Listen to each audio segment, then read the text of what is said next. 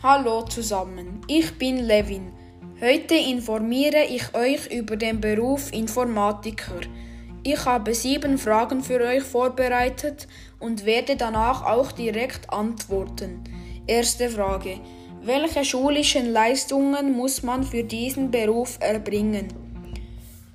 Für diesen Beruf muss man ein A-Schüler sein und in den Fächern Mathematik und Englisch gut sein.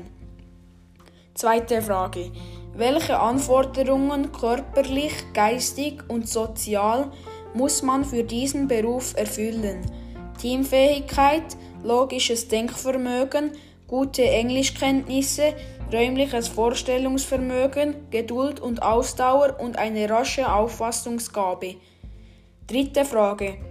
Was für Aufgaben, Tätigkeiten hat man in diesem Beruf? Informatiker EFZ entwickeln, realisieren, installieren, testen, beschreiben und unterhalten Informatiklösungen. Vierte Frage. Wann arbeitet man wo? Wie sieht der Arbeitsplatz aus? Der Arbeitsplatz hat immer ein Computer in einem Büro.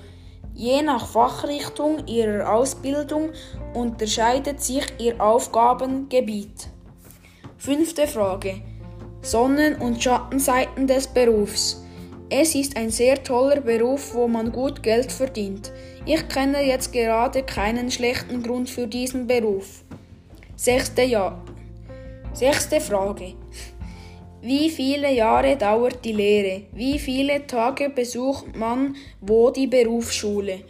Die Lehre dauert drei bis vier Jahre und man muss eins bis zwei Tage in die Berufsschule pro Woche gehen.